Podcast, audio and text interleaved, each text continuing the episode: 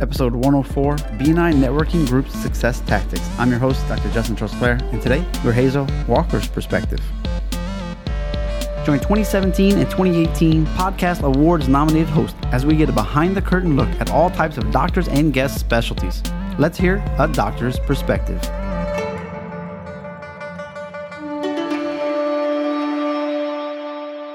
Welcome back again, ladies and gentlemen. Always appreciate you listening. This week is no doubt going to be a good one. If you have ever heard of networking groups, there's no doubt you've heard of BNI. It might be something to think about over the holiday season to join for 2019. So today we're chatting with someone who is actually the top dog for the organization. Like no one has even won this award besides her. So it's really a phenomenal guest to have on the show. She she speaks at all the major conferences across the globe. We're gonna hear a little bit about the giver's gain philosophy, ways to invite people, ways to maximize referrals. And the big thing I think is the the GAIN profile sheet. It's a way to do your one-on-one. It's a very structured way to do it. And she's also an author of a book, kind of the differences between men and women and how they network. So we'll talk about that. What has she found? One ways to, you know, gain from um, each gender that we can incorporate into ourselves to do better. Again, these are not big sales pitches like the, the X10 a week ago and now a BNI. These are all things that is probably on your marketing radar. It's ways to be more profitable and it's an important aspect of some people's businesses. So hopefully you gain some good knowledge from this.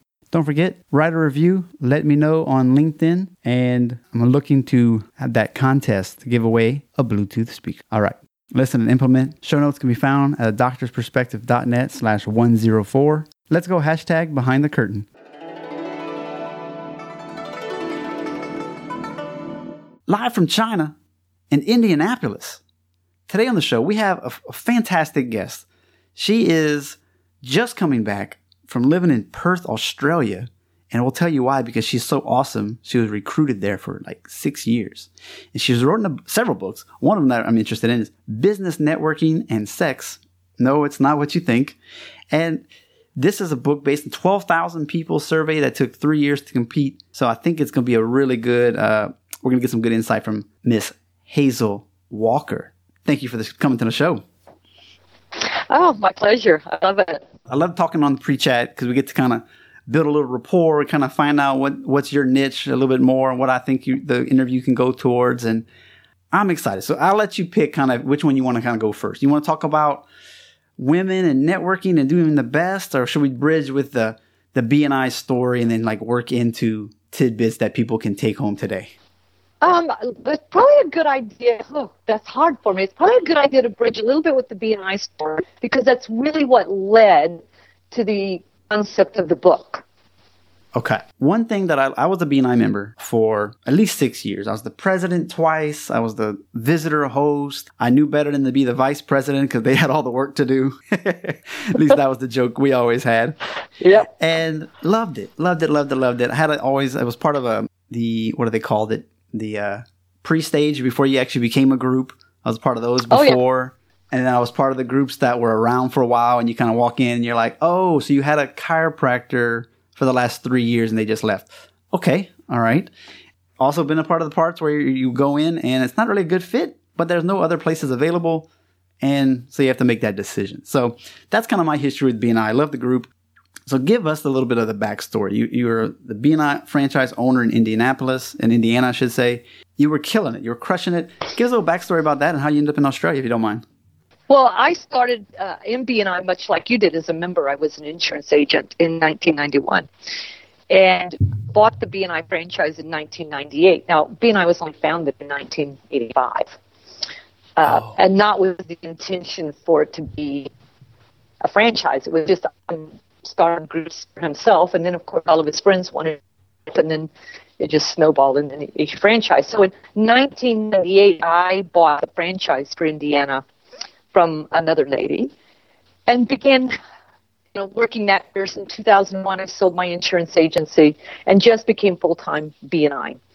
Um, so, kind of one of the pioneers. I'm uh, one of the early pioneers of developing BNI, and which is how franchises get developed anyway. It's the franchisees that that develop them and grow them and, and start to develop content. So that long background allowed me to really create a lot of expertise and learn a lot how people interact with one another. Like you, I served on all the committees and groups, all of that stuff.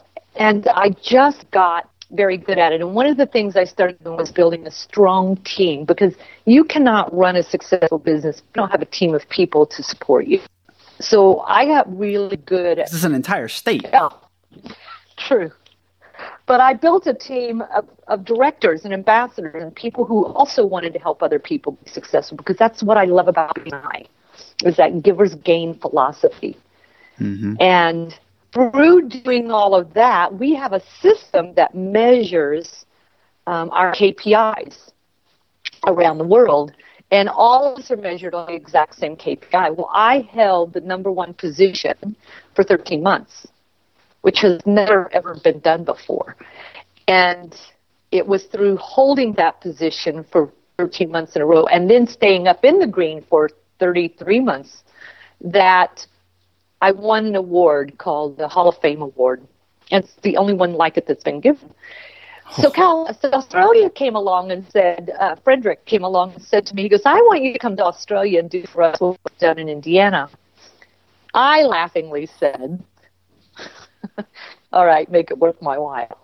Right. And I, I, I went on about my business. And suddenly I got a phone call from a um, attorney who said, listen, we're working on your immigration status for Australia. And I went, well, really? Are we jumping the gun here? And so that just kind of progressed. It. I went there and lived until about a week ago. I, I moved back here um, one week ago today. wow. So um, yeah, back. Uh, you know, and my timing's because it's summer in Australia and it's snowing like crazy here in Indiana. Yeah, it may not have been the greatest So- idea unless you like snow. yeah, I probably should have waited a few more months to come back. Oh, man. but you know, that's the whole holiday thing. Um, so really, that expertise, traveling world, has allowed me to really see how men and women do network differently Mhm. and build their relationships. And so that then led to the book. Okay. And I've traveled all over the world speaking on that topic too. Okay. Yeah, I've noticed that on your LinkedIn and on your personal website. It's like, oh, okay. We have an experienced speaker. She's got programs available to teach this stuff.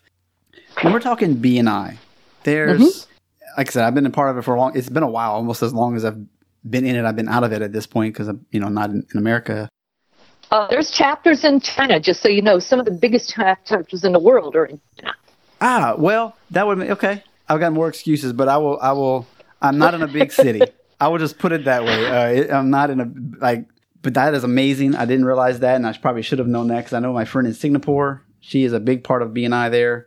Uh, so it, it's that's what I love about it. Like if I ever found one in China where I could actually go to it, I was like that'd be really fun because I would know what's going on even without speaking the language. I'd be like, oh, we're a And part. that's fantastic. I I do this. I have there's no clue what they're saying, but I know what's going on. Yeah. So where's the interpreter, please? Uh, so, so I was curious. There's been a, it's been a while. You know, it's been you know six years from now. Is, has everything kind of stayed the same? Are there any tips that you could give that to, to make your BNI chapter strong? Because I've noticed, especially like I was in Denver, so it's big city. There's lots of chapters. There's always some kind of dynamics. Like, is there something that we could do as a group to always sort of get those new members to visit and to join? I guess that's the question they always have for you, though, right? It, it is, and and it's it's always a bit of a challenge because the one thing we know that members like to try to do is when they're inviting people to come along is they want to sell concept of BNI to the person who's never visited. Hmm. When all you really need to do to get people to come into the room is say, I would like to introduce you to a group of people I know, like, and trust, and who I often get referrals to. I think they would benefit from knowing you. Would you like to meet them? Yeah. And and you bring them in the room and you let BNI sell BNI and I and you and you you meet them at the door. You introduce them to those people that you think would be valuable for them to know, and then you let them decide if BNI is something because you don't invite with the intention of joining. You invite with the intention of knowing, the relationship. And members often get really confused about that. They invite for the intention of joining. Ah, it's like But- getting married before you start dating. Correct, and that, I talk about that. I say that at the book, the book, and I say that to members quite often. You're asking people to marry you, and they even have, haven't had a first date yet. And some people like these MLM companies that sell makeup or like juices and stuff, like that that was popular at some point. It's a it's a pretty right. big fee. Like you got to sell a lot of products to make up the initial BNI fee. So it's not like um, people just jump in. They got to really consider this usually in their business budget. Correct. And the thing they have to look at is are they looking to sell? Let's take um, one of my favorite companies in BNI because their philosophy is so similar. Is the Mary Kay organization, right? Because they're all about the relationships and they're all about you know your network. And I say to them, if all you want to do is sell lipstick and mascara, it's going to take you a long time to make your money back. Mm-hmm. But if you build good relationships in this organization, you will find that people will introduce you to other people who also want to sell lipstick and will introduce you to new customers. So what you're looking for when you're coming to uh, a BNI chapter is you're looking for new customers, not new product. Yeah. Right? I'm always looking for new customers. So if I come and see you as a chiropractor and and you work with me and I keep coming back, that's not a referral every time I walk in your door. I'm the referral yeah. first time I walk into your door, but I'm now a customer. So you're looking for next new customer. And that's a mindset that has to really shift for people who join BNI. You're not looking for the repeat sell, you're looking for new customers.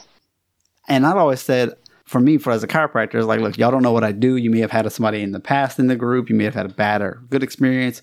I was like, look, you, you just need to experience what I do. That way you can refer me. And that was one of the like the tactics that I always tried because, you know, it's like a mortgage broker or um, the uh, investment. That that poor person, they got to be in BNI usually for a while before they can get the trust to give them the retirement account. Like that one's a hard one to me. You know, chiropractic, a doctor, an eye doctor, a dentist know, that level of trust is a little bit lower. I like you. You've been in business for a while. You clean teeth every day. You do cavities every day. I'll go check you out. I gotta, I gotta get my teeth cleaned this week anyway. And then, oh, yeah, it's good. I had the ability. Yeah, I have the, but that's a transaction, right? Mm-hmm. That's a transaction where you, what you're looking for is the new customer. So it's good that I come in and try you out because now I can give you testimonials. But have you taught me who your ideal client is, and have you taught me how to introduce the ideal client to you. How do we open that conversation? How do Ooh. I mm. make the introduction? Have you taught that to me? Because if you haven't, then I'm just running around hoping someday I run into someone that needs a chiropractor.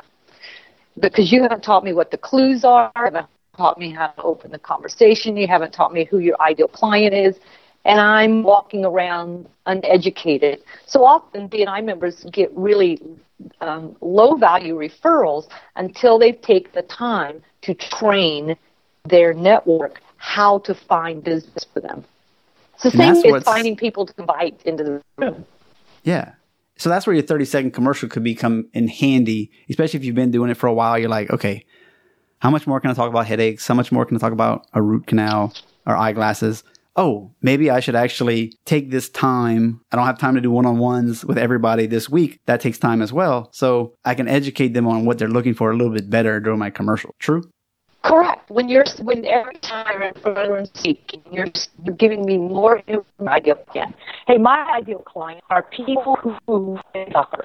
They these guys really need to be in real top physical shape, and they use chiropractic a lot. Who do you know playing soccer? Who do you know that golf? Or you know, you're starting to teach me who what you're looking for. Who do you know who? It's a great way to add referrals. Who do you know who runs marathons? mm-hmm. see them mm-hmm. all the time. Having back problems at the end of their run, that's a great conversation for me to have with them because I can help them and they can run their best uh, time by having regular adjustments. Right? Talking so like someone who's teach me. Somebody has done a few of these. These are that's great. Great examples. We had a, such a hard time when I was there uh, for like dentists and eye doctors and things like that. Chiropractors were a dime a dozen in these groups, but it seemed like the other medical professions seemed difficult. Have you found in Australia or in Indiana that not to be the case? Yeah, it is difficult in Indiana. Uh, I also own four franchises in Vancouver, in uh, British Columbia, Canada, uh, and I can tell you that our um, chapters there have a lot more of the medical profession in them, and and part of that is because of the healthcare system. Doctors in Indiana, like doctors, dentists, all they get referrals from doctors. Mm-hmm. They're they're used to the companies referring. They get referrals from all kinds of places, and they've become reliant upon that.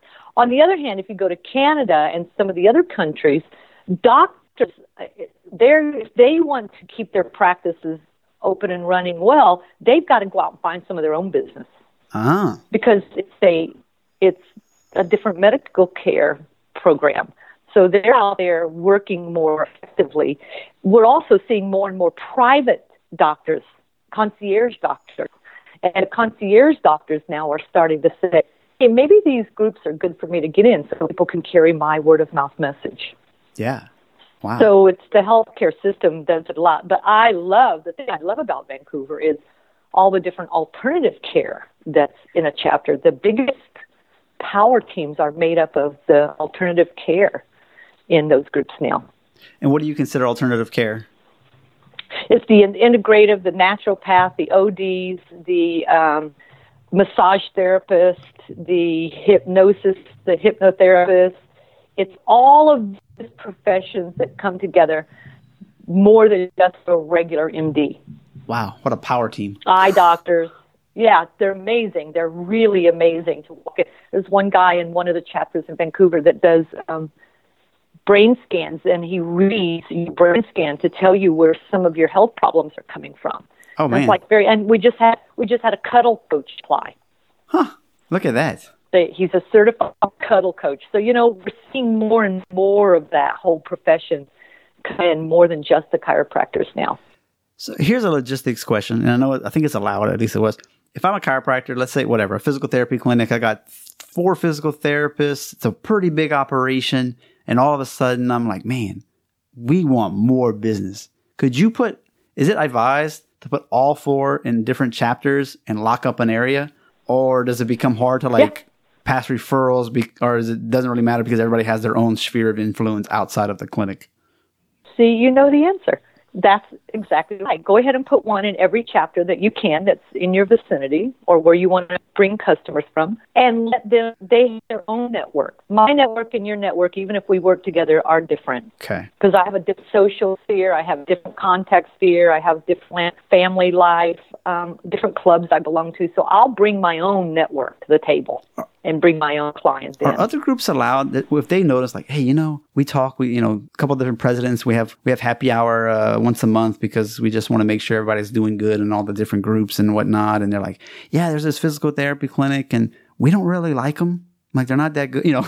so, but they're like they're trying to get into every group. Can they just be like, yeah, they're already in two. If I were you, don't let them in. It's not the greatest clinic. Blah blah blah. Is that allowed, or you have to be a little bit more strategic into why you would deny someone? Um, the actually chapters have every um, right to choose or decline an application. That, that we really don't manage that at the office. We let the chapters do it, but we tell them, and more today than ever before, do your background work? Have they had complaints? What does their licensing look like? Look, check their social media. Mm. Well, you know, check with other chapters. If they're members of other chapters, check with them. Do your background work because we do get people who come in who are not legitimate. Wow. And and we have to pay attention to that. So we tell the chapters more today than ever before. Do it's easy. Google every person just see what comes up and check their licensing. Yeah, yeah, check their li- and yeah, make sure they're licensed to do what they say they're doing. Yeah, because we've had some bad contractors every now and then. You're like, uh oh. absolutely, that seems to be one of the biggest ones. Yeah, I hate to call them out, but you know. All right, well, let's bridge. Okay, we've got two different countries, three actually. Are you noticing is there much difference between people in, in the way that they network between, say, Australia, Canada, and America? Are you seeing big differences that you'd want to point out? Or maybe that Americans aren't well, doing that they should be doing because these other countries are doing better?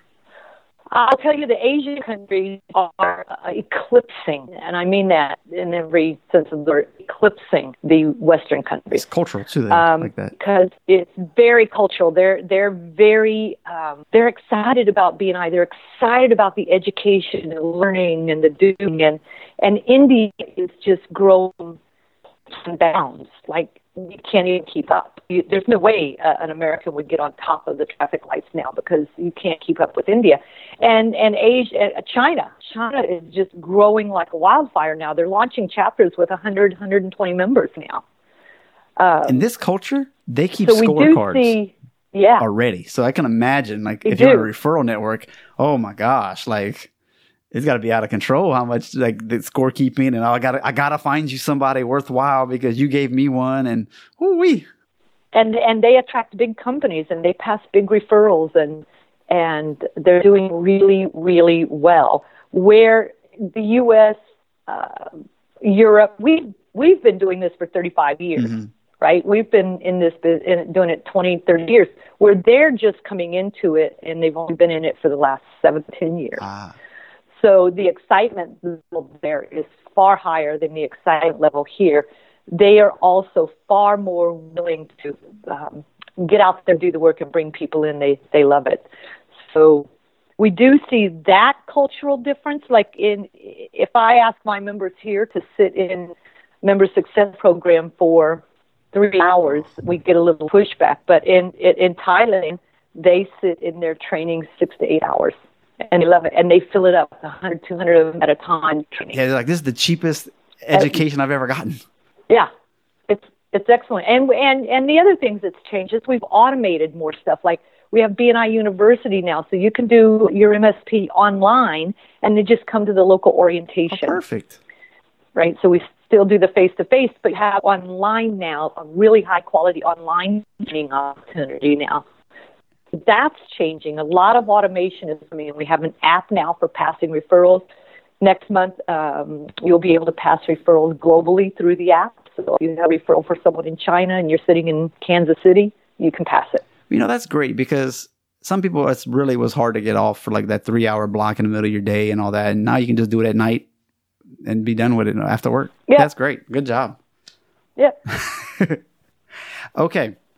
Uh, our goal is everyone be successful more easily. That's our job is to help you be more successful at growing your business. Because if I can help you grow your business, you'll help someone else grow their business. And that makes a difference to your community. Yeah. Do you get a lot of pushback in the other countries of I'm sure you've heard it, oh BNI, the fees are so high. They just they just want to take your money and what are you getting in return? And I, I create one of these groups on my own and blah blah blah. You know, you hear it. I'm sure I know you've heard it. I've heard it uh, I hear it more. I hear it more in Australia and India and in U.S. than I hear it in Asia and India, because one of the things we notice in in the Eastern cultures is that middle class is emerging. Yeah. It's newer, younger, fresher, and it's emerging, and they're less jaded, and they, they're happy because they're getting uh, a return. I typically that complaint mostly from people who aren't willing to do the work, mm-hmm. like build trust and build relationships, and people who aren't being successful because they're not doing the education or whatever. It's usually the people who are getting a return for their money aren't complaining about the money they're spending. Right. And it's highly undervalued. I mean, the average value of a seat in Indiana is $85,000. Well, the return that the members are getting far eclipses any return that we as an organization are getting. Yeah. Because the U.S. and Canada has got the lowest rates in the world. Lowest? Lowest. We have the lowest rates in the world. We've, we, uh, much to the unhappiness of the rest of the world, we're now working to catch up. But wow. uh, it's it's yeah, it's been really the lowest in the world. So we get complaints and we look at it and go, you know, other people are paying two, three, four, five times. $700 to be a member in Indiana. It's $1,600 to be a member in Australia. Man. And, you know, it's interesting too in um, probably India, you know, Asia, China. There's a lot of who do you know that really matters. And if you came from mm-hmm. like a poor family, you're trying to break free. Like, look, I don't know who the CEO of the hospital is. I'm never going to be able to bridge that gap. But, you know, all these other middle class businesses, all of a sudden you have a huge network that you've been trying to rub these elbows and you've been trying to flatter all these bosses and you never get anywhere. And all of a sudden you got this event every week where the whole point is to rub elbows with same like similar people. Like that's got to be maybe that's a big piece. Yeah, it's very it's it's a very yeah it is a very very powerful piece because you've got a middle class that's emerging and they're excited about this opportunity. Where well, I don't think the middle class gets as excited in in Indiana or in the U.S. or some of the other countries as as they do in Asia. I I I travel all over. I, I've been I've been to China, Thailand, Malaysia, Vietnam, Korea, Japan. All of those training and and speaking and interacting with the members. And it's one of the things I love is the excitement, the the pure joy and excitement of what they're doing man, you make me want to go find a chapter just to experience this. I know. You want to really buy a franchise in really China just like, let's do it. I can hook you up with the national directors there if, if you're interested in My that. My wife but, speaks um, Chinese. Yeah, you She'll should be the next go. pioneer, I'm telling you. you. go visit. All right, after there the interview, go. I'm going to have to have a serious you and email go with visit. you. well, let's happy to do it. Let's transition because I don't want to get people too bored with this rah rah BNI stuff. If they're like, well, can you just move on to some other topic or whatever? But I think this is great because we've had other types of groups on the show before, like why you should network, how do you do a commercial. So this is definitely in the wheelhouse of the show uh, from time to time. So, but you kind of have a men and women are different. We network different. I would think women are probably somewhat better at these big events. Uh, I'm thinking bigger events, but it might be the same in just a smaller uh, chapter as well. But what are um, some of the things that you found that you'd like to share today? But there's a couple things that are really no one was surprised to find out, based on the survey of 12,000 men and women, not being not BNI members, but men and women all over the world, in companies and other organizations, mm. um, men and women are different, and no one was surprised by that. And actually, we weren't even surprised by how we're different to some degree. Um, because there's all these basic differences that you understand. What was really educational for me was how men and women go about their networks. So one thing, like men tend to have large networks. So they're 10 feet wide and one foot deep. Where women will have a network that's three feet wide but seven feet deep because they go deeper into relationship with one another than men have a tendency to do. Men uh, have a tendency to just add, keep adding to their network where we want to know the people in their network. Yeah. And and they know more information about the people in their network. They they will know the name of their dry cleaner and the spouse of the dry cleaner and the people that they interact with. They know, but if you ask the husband, he he doesn't know. I know three know. dry cleaners, so if you need it. someone, I can hook you up. But I don't remember their name. I just know where they're located, type of thing well, and even the even the housekeeper, the you know the wife will know all kinds of things about the housekeepers and their family and the things that are going on, and the husband just knows this is the housekeeper's name. Yeah. And so it's it's typical of how we do things is women go deeper into the relationship. Women also have a tendency when they're referring business to do it in a storytelling fashion. Hmm right? So a guy will say, hey, you need to talk to David Clark over here. He'll be able to sell you a new car. Where a woman will say, oh, listen, I went and bought a new car from David Clark, or I took my mother in to buy a new car from David Clark. And, you know, he was so great with us. He, he, he showed us which car was the best. He didn't try to upsell us. And, and she'll tell you the whole story. Mm-hmm. You should talk to Clark, right? So she's doing it in a storytelling fashion where a guy will say, go use this person is it affecting the and close rate? That it often does because women give fewer referrals, but the referrals that they give have a tendency to be higher, uh, more qualified. Oh, that's interesting. Okay. Because they told the story. Yeah. And so they have a tendency to be more qualified. So they they actually refer at a, at a better quality level but they refer less because they want to make sure their network's going to be taken care of. Now, you got to keep in mind also there's behavior styles, and this is a bell curve. Okay? So this not everybody, uh, not every woman's like this, and not every man's like this. Right. It's a bell curve. It's in general um, where men say, "Go do this." I also we learned that men have a tendency to be transactional. You want to do the deal. Like I want to sell more of this. I want to keep buying from me, buy from me, buy from me. You need to be my customer. Women have a tendency to be relational. Hey, let's get to know each other before I buy from you. Let's get to know each other before you mm-hmm. buy from me. I might uh, take my time. But one thing men do phenomenally well that women, I really coach women a lot around, they have to learn to do. Men will ask for the deal they'll say, "Hey, do you want to buy? Hey, do you we want to do this?" Where women will give you all the information and then wait for you to make the decision without asking. Ah. So, you know, I coach women a lot around you have to ask for what you want. And you have to use so the so so the point of the book really was not to say men are bad and they need to do this and women are bad and they need to do this. It's really about let's build the bridge so we can support one another. There's so much that I, as a female, have learned from how men do mm-hmm. business. Mm-hmm. And there's so much that men can do to learn how we do business and bridge that gap between us. I can recall being at these, um, you know, more like a chamber commerce event where there's uh, 200 people in a room and you just kind of like go in, go get them. You know, it's like ah, stop giving me your business card. Yep. And, and that's kind of what I noticed was a lot of the guys, it was, yo, I'm Bob. Here's my card. And then you're like, okay, okay, Bob, see ya. And you're like, oh, here's Jill. Oh, good. Jill. Jill wants to have a conversation. Let's have a conversation, you know, and we talk for a few minutes and you leave it. At the end of the night, you're like, all right, I talked to some good people and it tend to be, you know, sometimes like, oh, it's more the girls that tend to uh, uh, connected better with that night.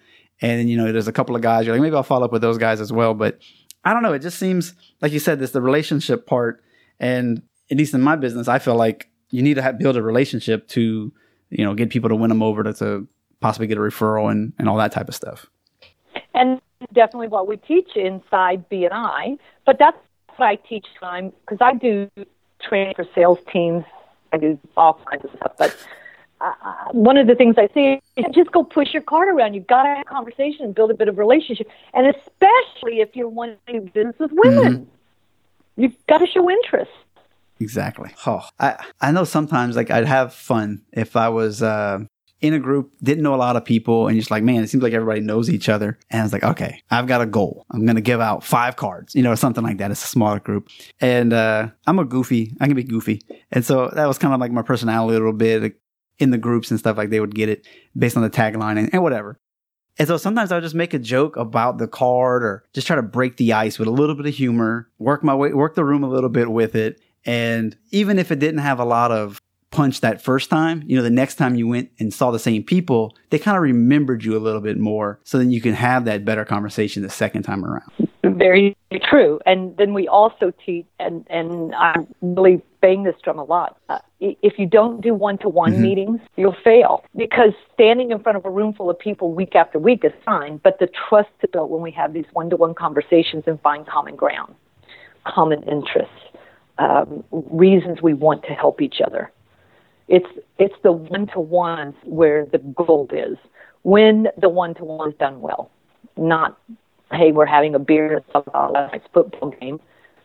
Yeah, that's not going to generate business for you. But if you sit down and talk about what are your goals, what are your achievements, you know, what are the interests that you have, what other networks do you belong to, what skill sets do you have that I don't know, uh, who's your ideal client, well, though that's the place where the gold is, and that's where you start to generate bigger and bigger referrals is through those one to ones, and taking that time to do that. And quite often people go, "I'm too busy. I'm too busy." Well, that's where the relationships build. Mm-hmm. Do y'all recommend if you're really busy just to do like a lunch or one on one over lunch or something like that? Or I know a lot of times they want to do it like during business hours, but over lunch is fine uh, in the morning for a cup of coffee before you go into the office is fine. In the evening, at a have a cup of coffee or a, a, a it's perfectly okay to have a drink after. Just make sure you're when you're doing a one to one, use the gains profile. Your goal is to move the visibility phase of relationship down to the profitability phase of the relationship, but you have to go through all three phases: visibility, credibility, profitability, and that's not going to happen quickly it's not going to happen quickly if all you do is show up at the meeting for 90 minutes yeah. a week. It's going to happen when you're taking the time to do that one to one. especially if you have 100 people in a meeting. My goodness. Correct. Wait, okay, random question. 100 people, how do they stick this in 90 minutes? Well, what I learned in China and some of the other countries is one of the things they don't do, which takes a lot of time in the Western world, is they don't do breakfast. Ah.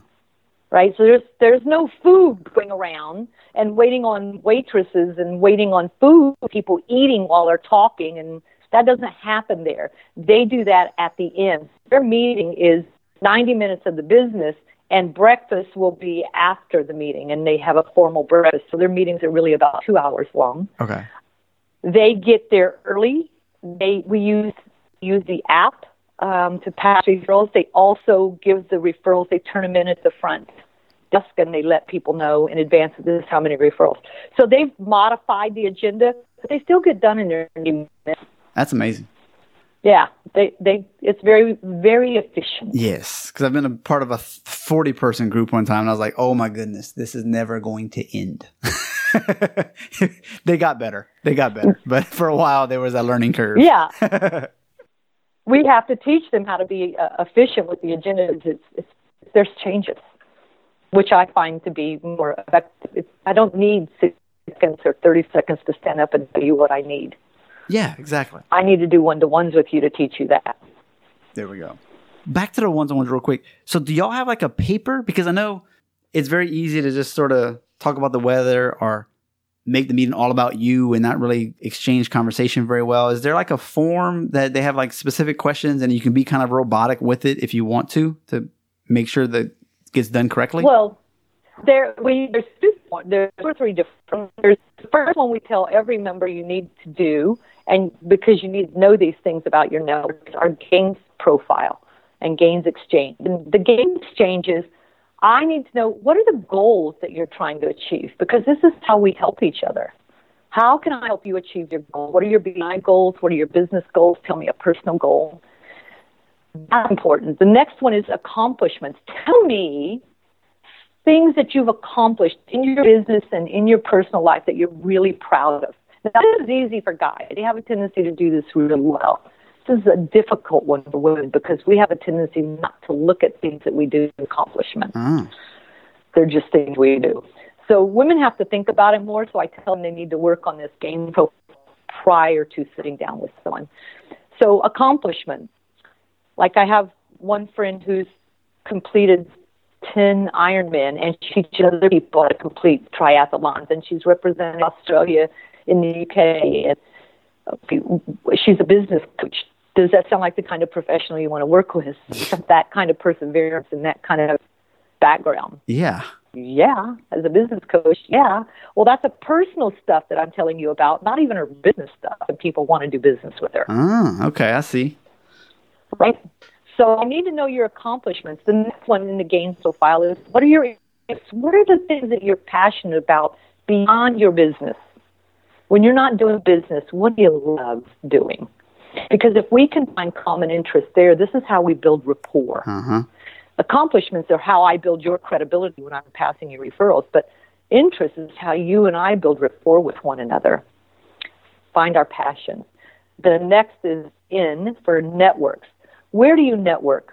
And I'm not talking business network. I'm talking about what religious organization do you belong to? What sporting organizations do you belong to? What professional organizations do you belong to? Mom groups. Where do you spend time meeting and knowing? Mom groups, yeah. Parent teacher. Uh, my, one of my biggest networks was the Parent Teacher Association. Mm-hmm. I'd been in it for years and was well connected there. So that's important because that's how we connect one another. If you say to me, Nope, I go to my office, I never leave my office, I come to a BNI meeting, then I go to my office, I never leave my I don't network. Sorry to hear that. I hear go that. home and watch TV. Yeah.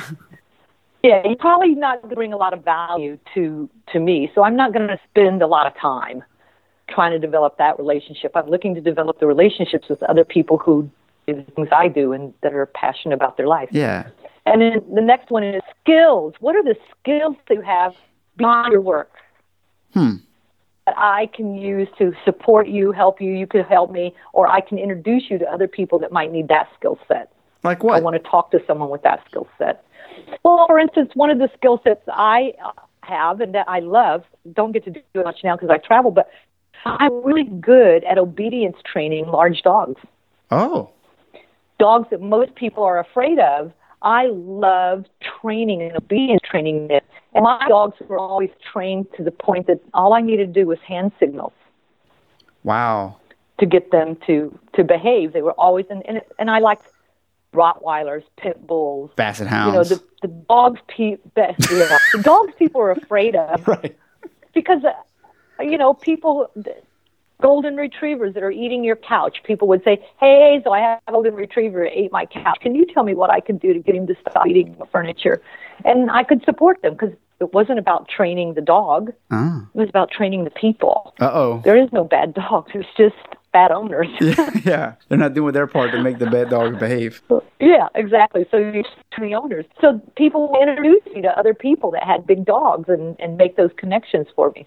So knowing your other skill set brings value to your network. Like podcasting. So that's our first one, and then our other one. Yes, I podcast. You know how to podcast. I'm not good at that. Could you teach it to me? I really want to do it. Okay. Right. Yep. So that's a skill set you bring to the table that I do not have. That's valuable.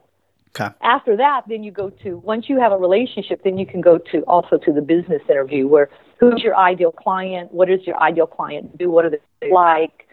Um, how do you want me to introduce you? How do I open the conversation? So now you're teaching me all of that too.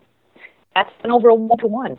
See, and I think we don't do that right sometimes. We just go in there, try to shoot the breeze for a few minutes, both sides, hopefully, and then you go back home and you're just like, well, that didn't really do much. But when you have a system like you just talked about, look, she gave you a lot of information just now that where even if you weren't part of a BNI group, but you're like, yeah, I already kind of do these quote one on ones. I just didn't know that's what they were, you know, they had a term for that.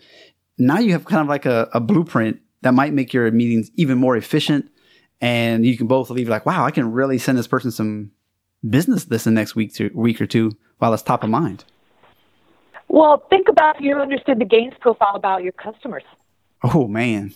What if you knew what some of your customers' goals were, or some of their accomplishments that they were proud of, or maybe you knew what they were passionate about when they're not working? If you can learn a gains profile just by asking simple questions.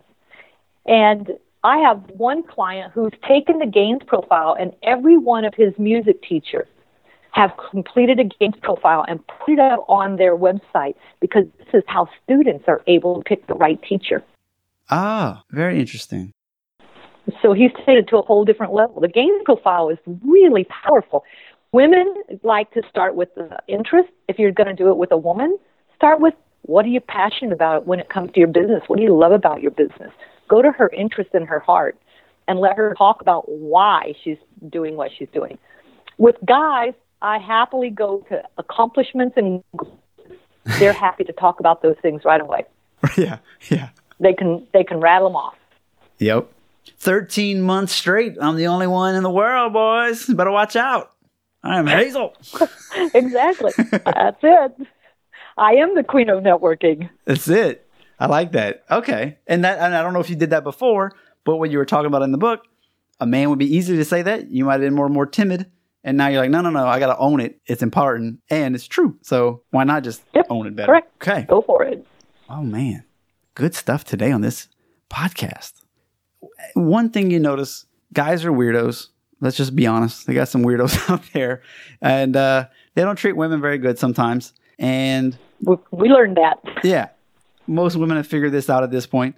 Uh, you're in a networking group, guys being gross. Is there a way like to for a woman to navigate that a little bit better so that she doesn't have to feel so slimy afterwards? Well, the first thing she has to learn to do is speak up. Okay.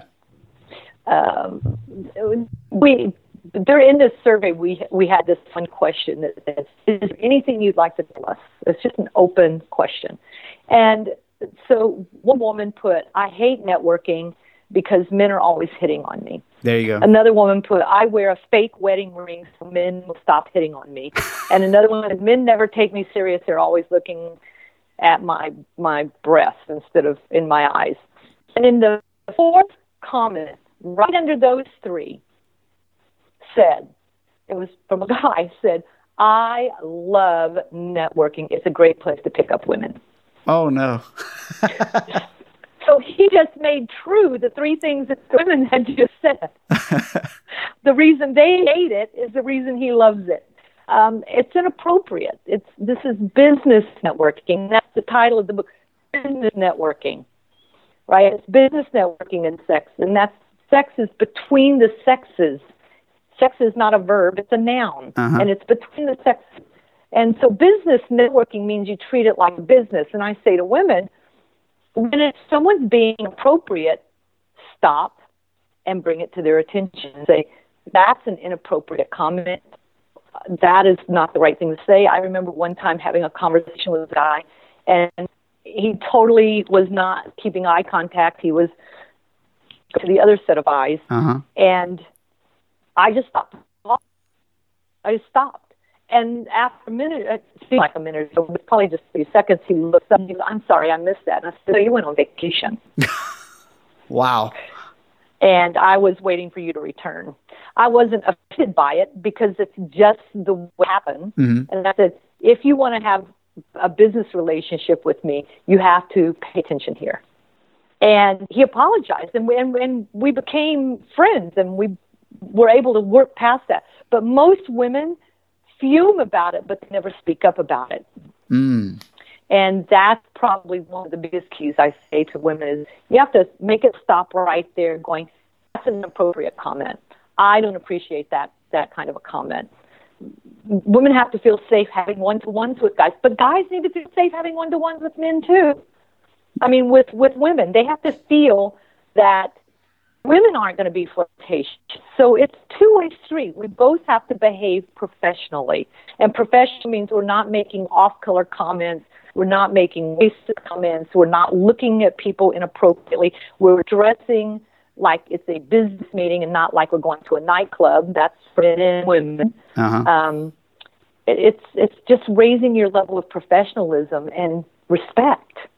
It's about respect, and we're not going to. I will tell you, BNI does have a zero tolerance for sexual harassment or racism or, or any kind of thing that would be hurtful to a person. With zero tolerance, we'll move you out in a heartbeat. Wow. That's good.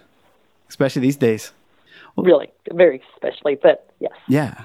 Well, that's good because you know, you see these things at the groups, and you can kind of see sometimes where like a girl looks trapped, and you're like, uh, how do I, do I step in? Can she handle herself?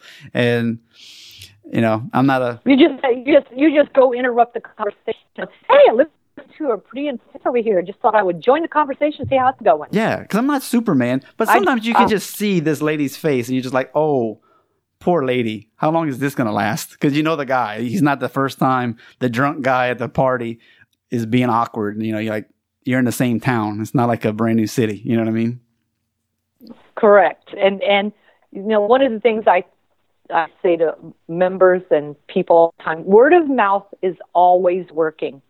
it may not be working in your favor That is true. because if you have that kind of reputation, people are talking about it and they're talking about you, and you might not know why your business isn't growing. It's specifically because of your behavior. There we go. Okay, rounding up here. Small town, big town, medium sized town. If you have less than say fifteen thousand people in your town, is it going to be tough to to start like a, a BNI group, or does that, or what's your thoughts? It's not tough because you draw people from other areas. People don't just come from the town; they come from the towns around that town. Usually, where there's a small town, there's other small towns Mm. around, and they'll all come together. So we have some chapters with 30, 40, 50 members that are sitting in a small town. The biggest challenge you have in small towns is the, being able to hold each other accountable Because they get worried that oh we can't hold this accountable because you know he's really well known in the town and if we kick him out then I've got to see him every day he goes to my church oof. so you know there's there, they have a little bit more yeah. a struggle with accountability sometimes than the big city chapters Okay. do Uh, one thing, but beyond that that's Okay. about it one thing I like to ask before we we wrap up today is homework balance. It's a big thing in, in life. We we tend to work over, we overwork and we don't play enough. Are you able to handle that? And and if so, what's some secrets or a secret?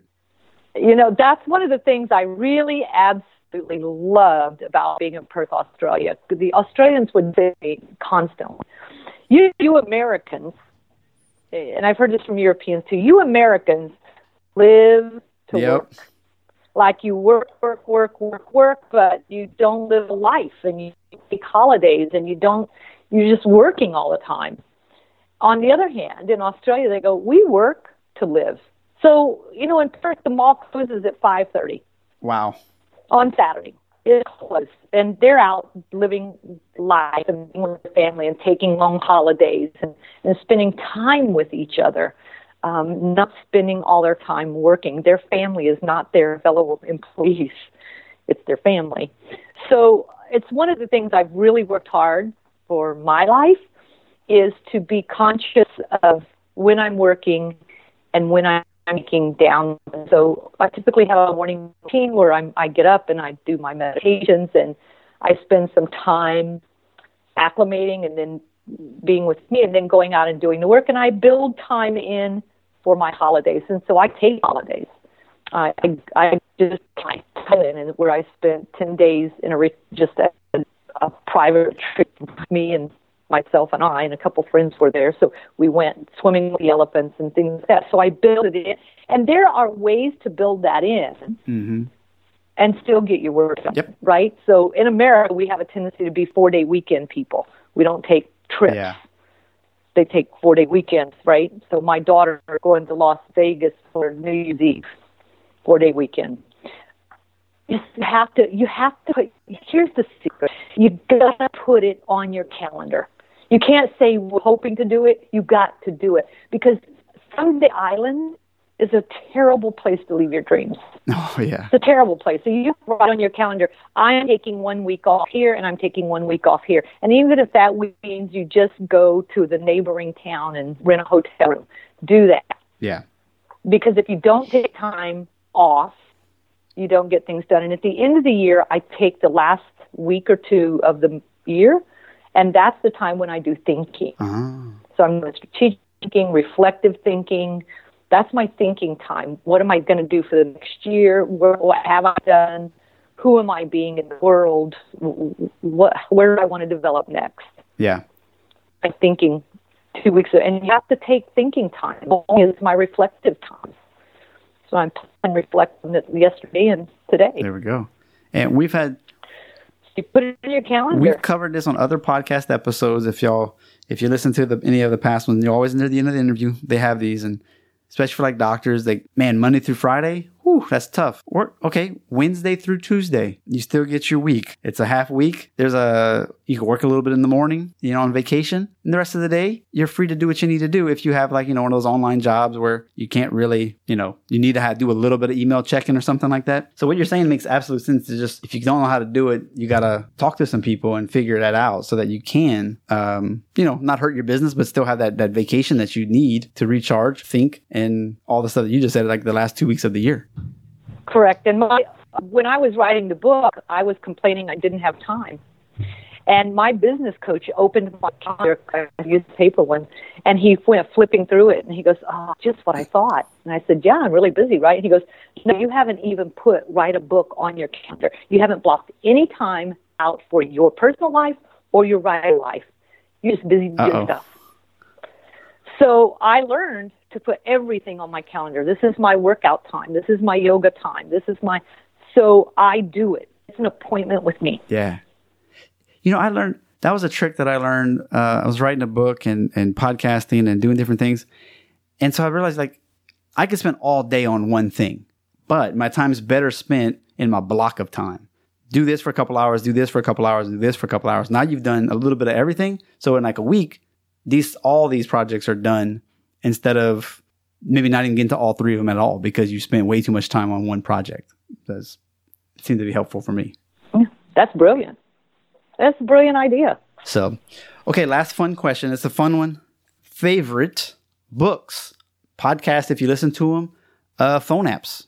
Anything you want to leave the guests with? My favorite podcast is Lore, L O R E.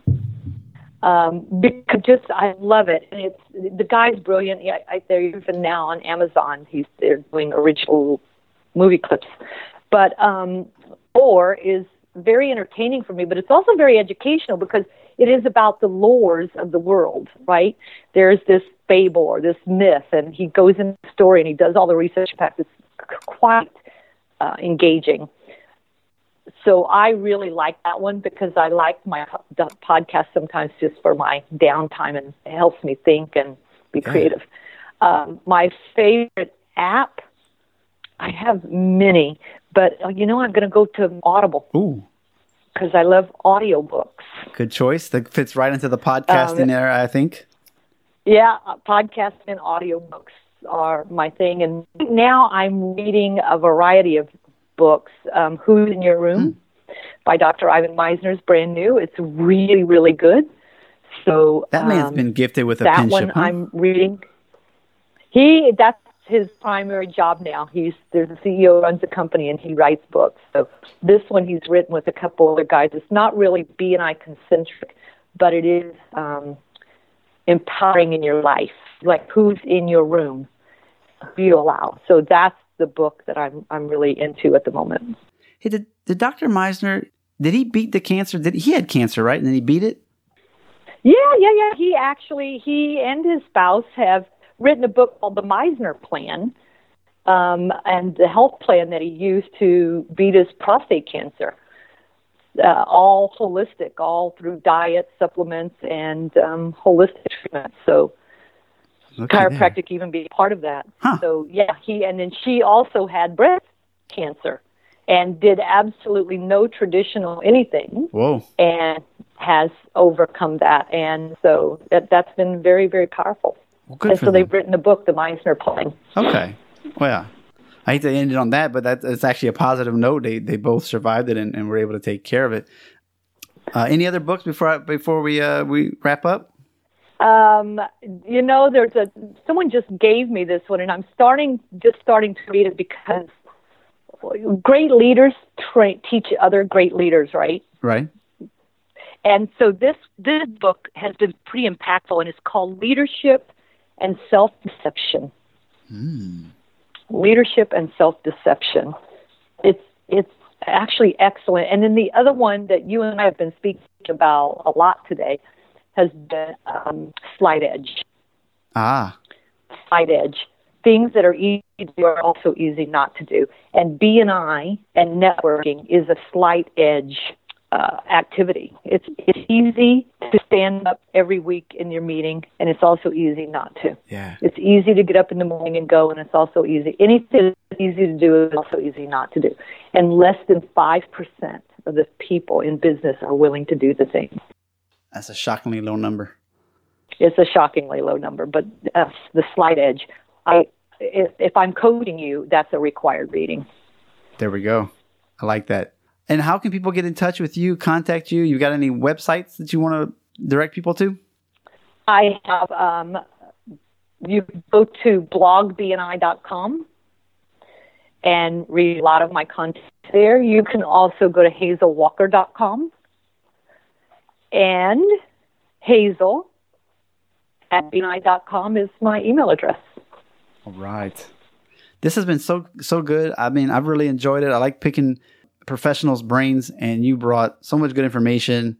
I uh, really appreciate your openness uh, to to giving us some of these little nuggets of information to make our networking better. Like I said, really appreciate you being on the show. My pleasure. Well, that wraps up another episode. I want to remind everybody that we have some great affiliate links available. If you're into instrument assisted soft tissue manipulation, we've got the Edge tool and we got the Hawk grips saves you about 10%. Also with the Edge, you've got the uh, like blood pressure cuff restriction system. You've got the G Suite inexpensive EMR in case you're like doing cash practice. If you want to know what hosting I use for podcasting, it's Blubrry. Pure VPN, that's one of those ones I use to help keep my payments secure as well as access the internet more safely. You've got the Primal Paleo grass fed protein, bone broth style. Save 10% on that. No sugar, allergy free, gluten free, dairy free, all those types of things. Mentor box, get taught by the author.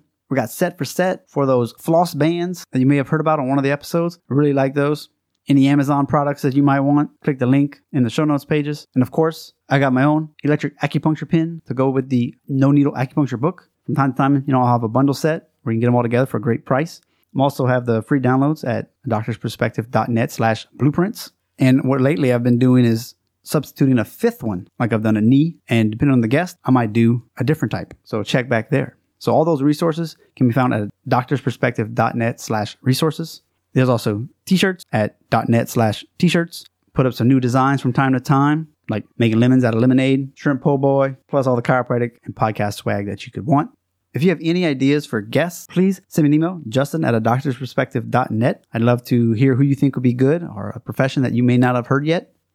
If you can, send me a review. That's .net slash subscribe, Apple, Google, Stitcher, Android devices. You just click that button. It'll take you exactly to the page you need to. You can write a review, hopefully a five-star review. Like I said, it does help for other people to discover what we're doing here. And we've got over 100 episodes. This is going to be like our third year. Super excited. We're going to have a little mini series like we've been doing, which has been fun. Hope you've enjoyed them as well. That's, that's the feedback I've gotten. And one thing I haven't really talked about too much is the a doctorsperspective.net slash support page. If you want to buy host a cup of coffee, go for it.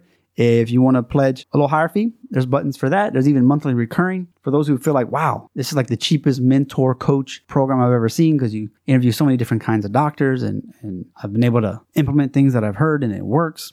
Monthly recurring payments, which also can get you my books for free, t-shirts for free. Uh, the first book, you know, that deals with health and exercise, getting on a diet, getting your financial health in order as well. Things I've learned in China. You know, that book is available as well. And one thing that I don't have, I don't have like a, a full blown page about coaching and things, but there's a little button there. I've had people request, hey, doctors and non doctors asking me, can I do more than just answer a couple of questions? Or could you be my coach for a little while? And I say, yeah, we can do that. So it's something I haven't really advertised, but it's something that I can do and do, whether it's marketing, some strategies for new patients, growth, those types of topics. If you're interested, just email me, justin at a doctor's doctorsperspective.net. As always, listen, critically think, and implement. Have a great week.